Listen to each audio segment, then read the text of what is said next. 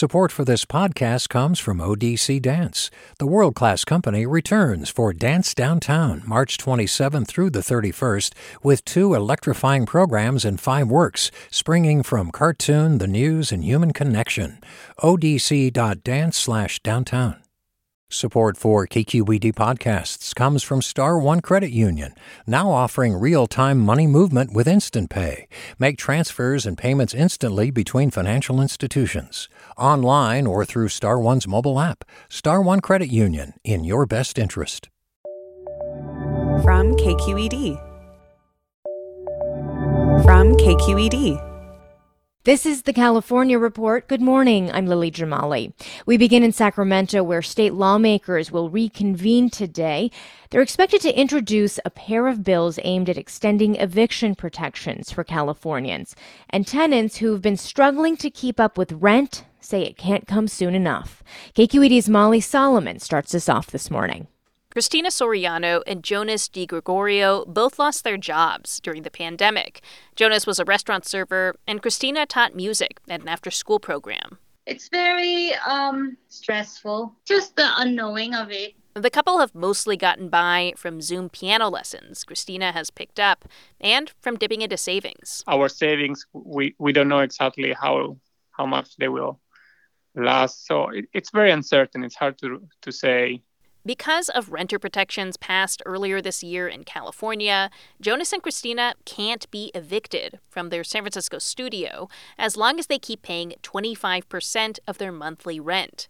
But the rest of the money will come due eventually, once the statewide protections expire on January 31st. A bill from San Francisco Assemblymember David Chiu would extend those protections through next year. If tens of thousands of folks are forced from their homes, COVID will be much more likely to spread and have devastating consequences. But lawmakers will have to work quickly. They'll have the month of January to reach an agreement and secure a two third majority vote. Chiu's second bill is a work in progress, but aims to get relief into the hands of renters and landlords who already face mounting debts. California renters could owe $1.7 billion in back rent by the end of this year, according to the Federal Reserve Bank of Philadelphia. Brian Augusta is the legislative advocate for the California Rural Legal Assistance Foundation. We have to have a very critical conversation about how we're going to deal with the debt crisis that we're facing as a result of many months of renters being unable to, to make the rent in California. But California legislators say the state can't fund rent relief on its own. They're pinning their hopes on the federal government and the possibility of another stimulus package. For the California Report, I'm Molly Solomon. New stay at home orders announced last week by Governor Gavin Newsom went into effect overnight. As coronavirus cases surge, much of the state is bracing for a lockdown set to last at least three weeks. The state has set a threshold for lifting it when ICU capacity rebounds back above 15%. San Bernardino County now has the second highest number of confirmed coronavirus cases in the state, behind LA. In an effort to lighten the load on emergency services, the county has stopped its usual practice of sending ambulances to all 911 medical calls. KVCR's Benjamin Purper has more. Instead of paramedics answering every emergency call in an ambulance, they'll do more symptom assessing over the phone. And when they do need to go out, they won't take an ambulance to the less urgent cases. So, by reducing the number of transports, we are maintaining more ambulances available in the system for those critically ill or injured patients. Eric Sherwin is with the San Bernardino County Fire Department. Before all this was put into place, Sherwin says ambulances were waiting four to six hours outside hospitals. Shane Reichart with neighboring Riverside County's Emergency Management Department says they will implement a similar policy if ambulance wait times back up as much there. If it was consistent or we saw system wide impacts where we're seeing it across multiple hospitals, that's where we could step in and start making alternate plans for responses. Riverside County is third in coronavirus cases in the state. For the California Report, I'm Benjamin Purper in San Bernardino. Positive COVID tests and hospitalizations are both at record highs throughout California. Doctors and nurses are bracing for the worst at a moment when they themselves are particularly vulnerable. KQED science reporter Lesley McClurg explains. Only one bed remained when Deontay Taylor left the emergency room at the end of a recent shift. He's a respiratory therapist at a hospital in Oakland. When I left, we had one trauma room that was open to run a trauma, and every other room was full. By the end of this week, he expects the surge to capsize his hospital. I think it's going to be chaotic. Only severe patients will be admitted and probably taken care of just because we can only keep the worst. Taylor says the problem isn't enough beds or even equipment like ventilators. We just don't have the staff to to take on new patients. Taylor says personnel is down across the hospital. Some are home taking care of kids because schools are closed, others are sick themselves. One staff member recently died of COVID. Because hospitals across the country are running short on staff, it's making it harder for California to recruit from that same pool of people. We're tired. Dinora Chinchilla is a pulmonologist specializing in critical care at a hospital in Orange County. You know, there's only so many words you can use to describe the extreme fatigue. Watching the COVID numbers soar in recent weeks fills her with dread and nausea. She says she can't eat. Because this is real. You know, I've had patients who've told me that they don't believe that this exists until they've ended up in the hospital. Why have people lost faith in physicians? It's brutal taking care of so many patients who don't make it. Dr. Paramel Barucha is a pulmonologist at Mercy San Juan Medical Center in Sacramento. He says months of pandemic care leaves many providers traumatized. You know, like it's it's like post-traumatic stress disorder that we all go through. It is a communal sense of grief. He says his ICU is filled with lifeless, sedated bodies kept alive by machines. The floor is strewn with masks and gowns. Nurses race between patients. He likens it to a war zone. War zone because these patients can crash very quickly. Yesterday, I was on call for telemedicine and I had three patients crash within five minutes of each other. At the same time, in another hospital, there were three patients who had cardiac arrest, one after one. There's often not time to honor his patients' dying requests. Dr. Barucha remembers an older woman who hadn't seen her estranged son in decades. She finally called him, but the son couldn't visit his mother because of pandemic protocols. This lady could not have the son at the bedside, and she treated me as a son and wanted me to hold her hands when she dies, and I could not live up to that. Right at the end, Dr. Barucha was called away to treat someone else. Somewhere in the back of my mind, it is haunting me, and I do not know how long it will haunt me. Yeah. Currently, his hospital hasn't had to turn anyone away, but he says that could change overnight. Dr. Barucha says, please stay home. Stop spreading the virus. That's what could help right now. For the California Report, I'm Lesley McClurg. Wow, thank you to Lesley for bringing us that very moving story.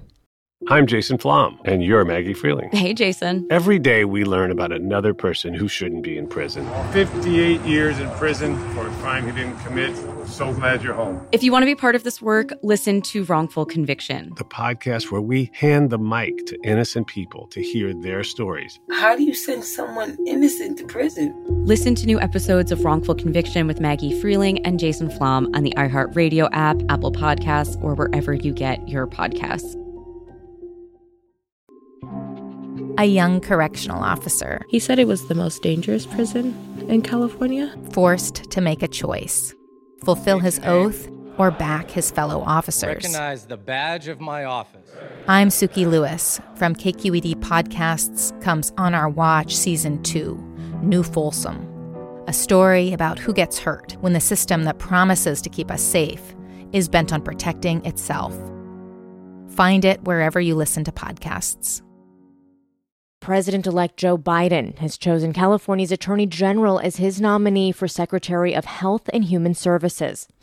Xavier Becerra would be the first Latino to serve in that role, a critical one now as the pandemic gets worse. Becerra's team has sued the Trump administration more than a hundred times, including legal action aimed at protecting Obamacare. KQED's Scott Shafer is here with more on how Becerra's cabinet appointment in D.C. could spell even more political change here at home. Hi, Scott. Hey, Lily. So, if Xavier Becerra is confirmed by the Senate to be Biden's health secretary, it would then fall to Governor Gavin Newsom to name a replacement for Attorney General.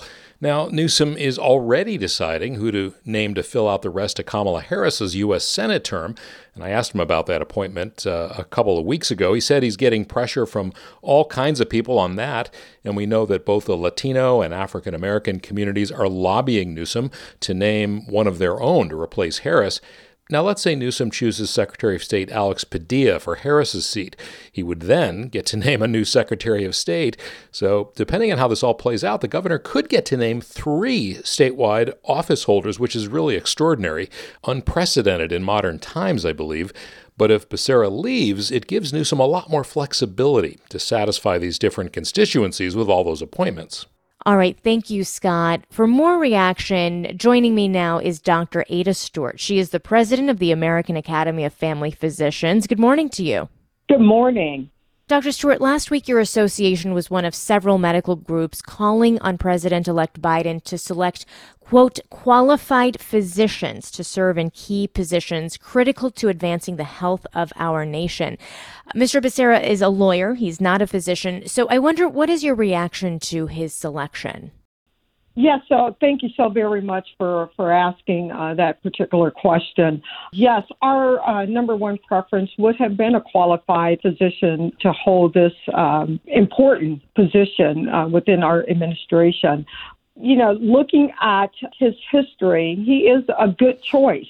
He's an experienced legislator and administrative executive who uh, understands the responsibilities of the position and, and how uh, we need to move forward, especially in this country facing the healthcare challenges that we're currently facing. Is he the perfect choice? Uh, you know, our perfect choice would have been a physician, uh, but I feel that in our organization feels that he's a good choice.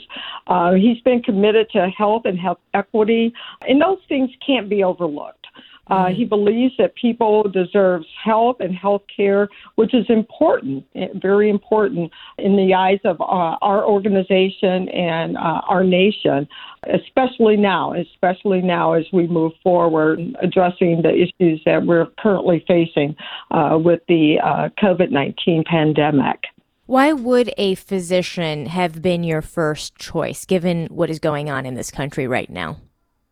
It's all about health. It's all about health care and what our nation needs. We are trained to provide evidence based uh, medicine and uh, we have knowledge, but you know, are we the only folks that can provide this? Maybe not, but at least if we have someone in this position who can work with us, use our advice to help drive us through the next stage, then um, that is okay. If we cannot have a physician who is qualified for this particular position, which again would be our number one choice, then we need someone who can work well with us, who agrees and believes in the things and the priorities that we have as we move forward. Equity in health, making sure that we uh, no longer see the deaths that we have been seeing uh, with the COVID 19 pandemic. Moving forward, this would be a, a, good choice, and we feel that he will work well with us and knows uh, how to work well with Congress, uh, which is also important to be able to work with our national leaders to achieve the same things that we all want to achieve. As you look at Xavier Becerra's experience, how much does his role in fighting the Trump administration on Obamacare figure into your evaluation of how successful he will be as HHS secretary? Well, we really didn't look at that particular aspect. It was more his experience with health equity and experience with making sure that healthcare is equitable and that everyone gets the care that they deserve in our nation. And so, whether it was against our ACA, we do, as part of our association, agree with the good things that came out of the uh, Affordable Care Act. And, you know, those are some things that we need to keep. And that will help It's uh, a good, I would say, a, a good side benefit, but that was not first and foremost as far as our thinkings of whether he would be a, a good candidate or a bad candidate. Dr. Ada Stewart is president of the American Academy of Family Physicians. We thank you for your time this morning. Thank you so very much. And that is the California Report for this Monday, December 7th, a production of KQED Public Radio. I'm Lily Jamali. Thanks so much for listening. Support for the California Report comes from Personal Capital, offering professional grade financial tools and objective advice from a fiduciary. PersonalCapital.com. Eric and Wendy Schmidt whose philanthropy includes Schmidt Futures, focused on finding exceptional people and helping them do more for others together, on the web at schmidtfutures.com, and Water Heaters Only, specializing in the repair and replacement of water heaters since 1968, licensed and insured, open 24 hours a day, every day. Learn more at waterheatersonly.com. Support for this podcast comes from ODC Dance. The world class company returns for Dance Downtown March 27th through the 31st with two electrifying programs and five works springing from cartoon, the news, and human connection. odc.dance downtown. Support for KQED podcasts comes from Star One Credit Union, now offering real-time money movement with Instant Pay. Make transfers and payments instantly between financial institutions, online or through Star One's mobile app. Star One Credit Union, in your best interest.